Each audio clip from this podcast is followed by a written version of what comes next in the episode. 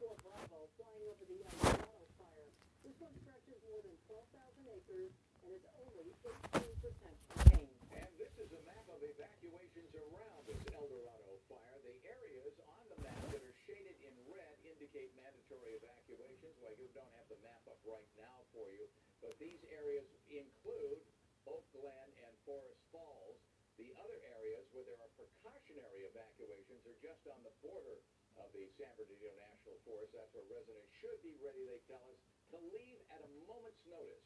NBC4's Hetty Chang is covering the fire forest and those smoke advisories that impact all of us. Hetty? Dorado fire, the winds have calmed down. You see that the flames are still kicking up on this hillside here. We have been talking about how the Santa Ana winds would be impacting the Bobcat Fire west of here. But they really did wreak havoc here, forcing more evacuation and smoke advisories everywhere. The sun's bright orange glow matching the intensity of the 20-foot flames. An inferno engulfing the San Bernardino Mountains, jumping Highway 38, forcing Forest Falls residents out in a hurry. Couldn't wait any longer. Absolutely had to go. Brian Maloney packed up his family and grabbed what essentials he could. Just some gas for the generator because power went out. He admits he is among some of the 1,000 residents under evacuation orders since Sunday who decided to stay until today. The wind kicked up, big gusts kicked up, huge, and they had 20, 30-foot flames behind my neighbor's house. By that point, it was scary. It got a little intense. So because we were expecting it. We're like, okay, we got time. And then all of a sudden, boom, we didn't have no time. The El Dorado Fire scorched more than 12,000 acres so far. Smoke blanketing Southern California skies. 50 miles west, the Bobcat Fire also still burning. Both prompting smoke advisories for most of Southern California. This is firefighters work into another night to protect homes and life. When they tell you to go, it's pretty much serious. It's time to go. You can see the flare-ups here on this hillside, the hand crews watching those very closely. That resident you just heard from tells us he doesn't expect to be let back into his home until at least another week or so. The red flag warning still in effect for this area through the evening. The smoke advisory is pretty much for the next day or two throughout Southern California. From the El Dorado Fire, Hetty Chang, NBC4 News. Now, I just showed you News Chopper 4 Bravo. Now to Alpha, flying over the Bobcat Fire. This one is burning in the Angeles National Forest. That fire exploded to nearly 20,000 acres so far. Ileana Moreno, top side voice, on the direction of the fire and the wind. Ileana, can you hear me? This is the fire that is burning just north of Monrovia. And I wanted to start out with this shot, which shows you our mapping system, so you could see some of the communities that are affected by this fire. And I'm actually also shooting this with our infrared camera system to show you the intensity from the Bobcat Fire. This is putting up a lot of smoke in the area, and of course there are those evacuation warnings for the communities of the San Gabriel Valley, including Duarte, Bradbury, Monrovia, Arcadia, Sierra Madre, Pasadena, and Altadena. Those communities really can't let their guard down because there is offshore winds expected tomorrow that could potentially gust anywhere from 25 to 35 miles an hour. And as I push in on the smoke, I also wanted to talk about the smoke advisory that has now been extended until Thursday afternoon for most of LA County, as well as parts of Orange, Riverside, and San Bernardino counties. That's the latest from over the Bobcat Fire in News Chopper 4 Alpha. Back to you in the studio.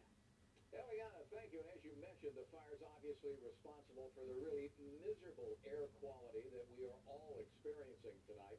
Meteorologist Anthony Yannis has been looking for any sign of relief here, Anthony. And Chuck, the honesty is I don't have any good news to report as far as the air quality goes, and here's one of the big reasons why. This is the burn scar of the Bobcat Fire, but I want to widen out and show you what's going on currently in our state. A lot of these are the active fires, and the upper-level winds are taking all of the smoke, and it's steering it into Southern California, and so that's why we have a smoke advisory for all of Southern California tomorrow with awful air quality, and in a few minutes, I'm going to show you why the air quality is going to be worse because of the weather pattern and how it's changing tomorrow. All right, Anthony, thank you for that. Now, if you actually want to see what air looks like, let me tell you, we've got a picture of that. We're going to show you some shots from the Bay Area.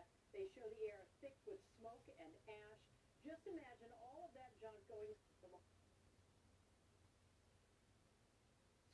but it's not much different here. Oh, yeah. Like, there's no ashes falling. Every couple of weeks, it's some new challenge. Now, if you walk outside Southern California today, the air felt almost chewy, the sky glowing red and orange, and chances are there was ash on your car if you left it parked outside. Here is a shot from News Chopper 4 Bravo. This happened late this afternoon. All you see right there in the LA Basin, some of it from the Bobcat Fire, the El Dorado Fire, some of it from the fires we've been talking about up north, and let's not forget, there's the valley in San Diego. It is dangerous. Even if fine small particles are still floating around in the air. And so we're walking around not knowing we're being exposed to these things. You know, we're doing our regular activity, and what's happening is these fine particles, we're breathing them in, they're getting into our lungs, they're causing damage, inflammation, they're irritating to the airways. And also, people might notice my eyes are burning a little bit, they're itchy, I'm sneezing, I'm coughing, and so these are all natural responses to these particles. Nurse Al says, forget about running or exercising outside. There's just too much stuff in the air. Who's most vulnerable here? Well, almost everyone, but especially the very young, the elderly, pregnant women, anyone with a heart condition or a lung issue. And you have to be thinking to yourself, do these things work? You know, the masks that we're all wearing for COVID? Nurse Al says, no. Only masks that are medical grade. N95 are the ones that really prevent us from inhaling smoke particles, but cloth masks, that's what everyone's wearing right now. Is it better than something? Yes, but it's not going to prevent those fine particles as we inhale. Scientists and climate experts say the heats and the fire are a big result of climate change, and they predict it's only going to get a lot worse. Now, we have a map showing just how bad the air quality is, neighborhood by neighborhood. Just go to NBCLA.com and search air quality. We'll move away from the fires for a moment and turn to the coronavirus outbreak. Tonight, Los Angeles County announced a major expansion of contact tracing. And new details are now emerging on the disproportionate financial impact this virus is having on minorities. Robert Kovacic has that and new plans for relief across the state. Robert, Chuck, from Sacramento to L.A., we're told help is on the way. To take a look at the daily numbers, there's an innovation to keep you safe and legislation to keep you employed or get you back to work. It arrives just as a new survey finds California's blacks and Latinos have suffered the worst financially from the pandemic so far. Your phone uses Bluetooth to track who you came in close proximity to without sacrificing privacy. If you come in close proximity to a person who later tests positive for COVID-19, you'll get a notification to self-isolate and get tested. Tonight, LA County residents urged to download the Citizen SafePass mobile app to help with contact tracing. If you test positive, anyone you've been in contact with recently will immediately be notified. SafePass, again, keeps your information private, anonymous. It never identifies the person who has tested positive. It simply lets others know that they may have been exposed. Governor Newsom inside a Sacramento deli signing 3 bills to help struggling small businesses. This is really about the lifeblood of California and its economy. One new law offers up to $100 million in tax credits for small businesses that agree to hire new or laid-off workers. From business to education, the pandemic's impact on minorities. The Committee for Greater LA, along with researchers from USC and UCLA, putting out an extensive report called No Going Back, seeking solutions, such as making internet access a right for everyone. After finding nearly 40% of Black and Latinx students had no computer or Wi-Fi at home. The UCLA Center for Health Policy Research finds of those unemployed due to the pandemic, communities of color have been hit the hardest. 21% of blacks and nearly 15% of Latinos lost their jobs. Compare that to less than 10% of whites. That survey also finds close to 80% of Californians would get a vaccine if available. Up in our newsroom, I'm Robert Kovacic. Colleen. Robert, thank you for that. Now, as protests continue over the shooting death of Dijon Kizzee, there's now dispute between activists and the LA County Sheriff over who deserves to be in the streets for those demonstrations. NBC4's Beverly White has more on the arrests and activism in Kizzee's name. Many nights of tense protests followed the killing by LA deputies of Dijon Kizzee in West. One of 36 protesters arrested for unlawful assembly is from LA County. We got them from Florida. We got some from San Francisco. I think there was one from Michigan. Everywhere but Westmont. Go figure. Activists demanding the sheriff release Kizzee's autopsy results to his family say protesters have his loved one's support. They are not outsiders. They are not outsiders. They are welcome VIP guests. They sound just like these Southern sheriffs who called MLK the same thing when they were fighting for civil rights. Under the watchful eye of LA Sheriff's deputies, Black Lives Matter activists held their weekly protest against the district attorney, Jackie Lacey. The activists confirming the killing of Dijon Kizzee is front of mind here, too. The people in the community and the people abroad know that this was an unjust situation that happened with the police and my nephew. We want the deputies who murdered him we want their names. We want them to be fired and prosecuted. We also want an independent investigation. Announcements for a future protest now hang near where deputies first confronted Kizzee on his bicycle. Sheriff Villanueva says his department is ready for anyone with a dangerous agenda. Let's knock off any pretense that these people are here to engage in a lawful exercise of the First Amendment rights. They're not. Their whole goal is to disrupt law enforcement activities. And as soon as something starts flying our way, we will respond in kind. In South LA, Beverly White, NBC4 News. Next at 11, charged extra at checkout. The I-Team discovers hidden charges on food delivery apps and some ideas to save you money. I wanted to always play it down. I still like playing it down. And why President Trump says he deliberately downplayed the coronavirus threat. Jimmy Fallon is bringing everyone together. I'm here, Martha.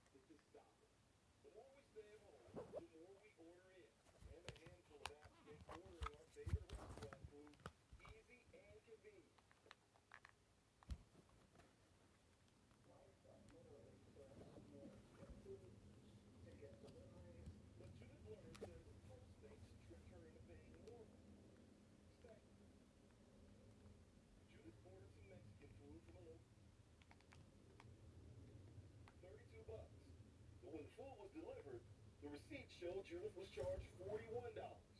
Now, this didn't include fees and tip, just the cost of food. Judith called Postmates to ask why she was charged $9 too much.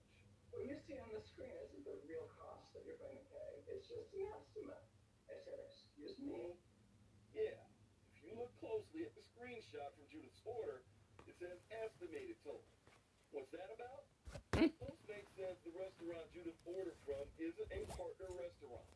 That means the restaurant never agreed to allow Postmates to deliver its food. But Postmates posted the restaurant's menu on its app anyway, taking customer orders. One problem with that, the menu on its app wasn't up to date. The prices had gone up. That's why Judith had to pay more.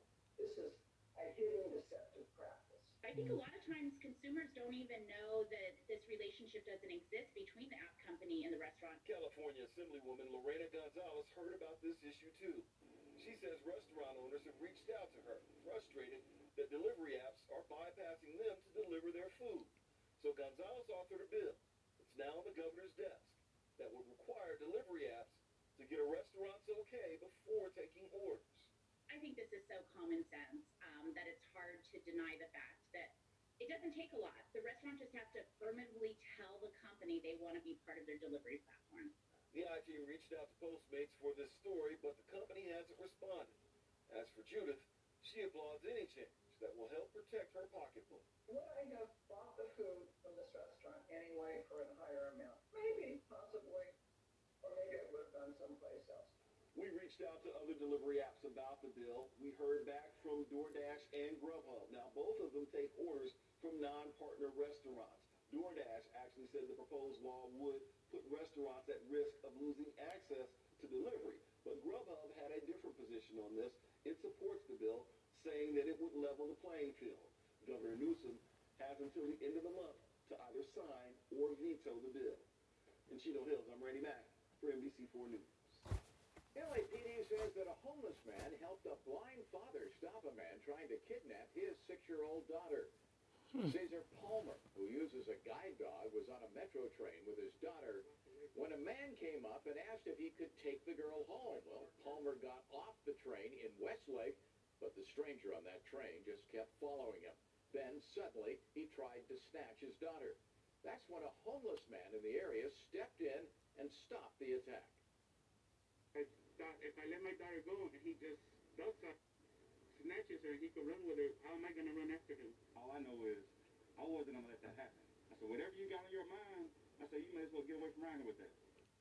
Police later arrested 24-year-old Elijah Lopez in San Diego. Investigators think he may have attempted similar abductions, and they're asking possible victims to come forward. During interviews for a new book, President Trump admitted to playing down the pandemic. I wanted to always play it down. I still like playing it down. Yes, sir. Because I don't want to create a panic. That admission coming from an interview in mid-March with journalist Bob Woodward, just 1 month before the president told Woodward that COVID-19 was much deadlier than the flu, but in public, he compared the two. Today, Joe Biden slammed the president for what he called deliberate deception. While this deadly disease ripped through our nation, he failed to do his job on purpose. It was a life and death betrayal of the American people. Today, President Trump defended his mixed messages, saying he was trying to show leadership. Woodward's book, which is set for release next week, also covers race relations and diplomacy with North Korea. I want to show you now an unusual live shot from our camera atop Mount Wilson. It's the LA basin, but it's framed in darkness. Above is a layer of thick smoke, and below, the Angeles National Forest, which leads us right over to meteorologist Anthony Yannis. Anthony? And Chuck, it really is all about the air quality. The only question for tomorrow is how much of that smoke actually makes the ground and how much actually stays in the upper levels of the atmosphere. And I just think it's going to be one of those days we're going to have some problems with the air. So there's going to be a lot of smoke around. Right now, 68 degrees, but look at this forecast for tomorrow in L.A. Do you see these icons? That's all smoke that's going to be around. We start out cool in the mid-60s, but because of that smoke, we're not going to heat up very much, so temperatures in the mid to upper 80s in the afternoon. So we have a smoke advisory, not just for LA, but all of Southern California. We also have those onshore winds now, so the winds are shifting. So it's a warm and dry day, but that onshore wind is going to affect how the smoke is going to stick around Southern California. Let me show you what's happening. We have that onshore wind. So what it does is that any smoke that's around gets pushed back to Southern California, and then it hits the mountains. So the mountains actually block all this smoke, and it prevents the smoke from escaping. So what's going to happen tomorrow because of these onshore winds is all that smoke is just going to stick around, and that smoke is funneling not only from our El Dorado and Bobcat fires, but also from Northern California. And so here's your smoke futurecast for tomorrow morning. Notice it covers all of Southern California. Now it's a little more intense up in Central and Northern California, and that's why in San Francisco it was just such a bright orange, and you saw that, and you're expecting that again tomorrow.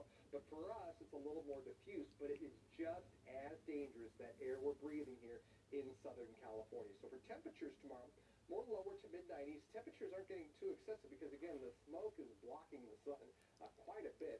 Mid-80s in L.A., Long Beach, all the way out to Oxnard. So your extended 7-day forecast looks like this. I don't see a major pattern shift until Sunday. So if these fires keep going the way they're going, especially in Northern California, we're going to have these smoky skies all the way through the beginning of the weekend. It's not till next week that the winds actually would move that smoke in a different direction. So for the valleys in the Inland Empire, what you're seeing are temperatures in the mid-90s for the next 3 days. Does get a little bit hotter early next week, but only by a couple of degrees. Your forecast for the high desert and the low desert, what you're seeing is temperatures slowly warming all the way up into the weekend. The same with the low desert, but again, you're not seeing anything too excessive or too extreme on the 7-day forecast. And in your mountains forecast, temperatures are warming from the lower 70s into the lower 80s as we head towards Sunday. But the big story, of course, is going to be the poor air quality, the dangerous air we're breathing, honestly, I think, for the next 3 days. Here's Frank now with sports. Anthony, okay, Dodgers keeping things interesting in the desert on the NBC4 Sports Desk. The California dream isn't what it used to be. Millions are unemployed and homelessness is on the rise. Let's work together to keep the dream alive, keep families in their homes. Vote yes on Prop 21 this November. Say yes to the best bargains ever at Ross. Yes.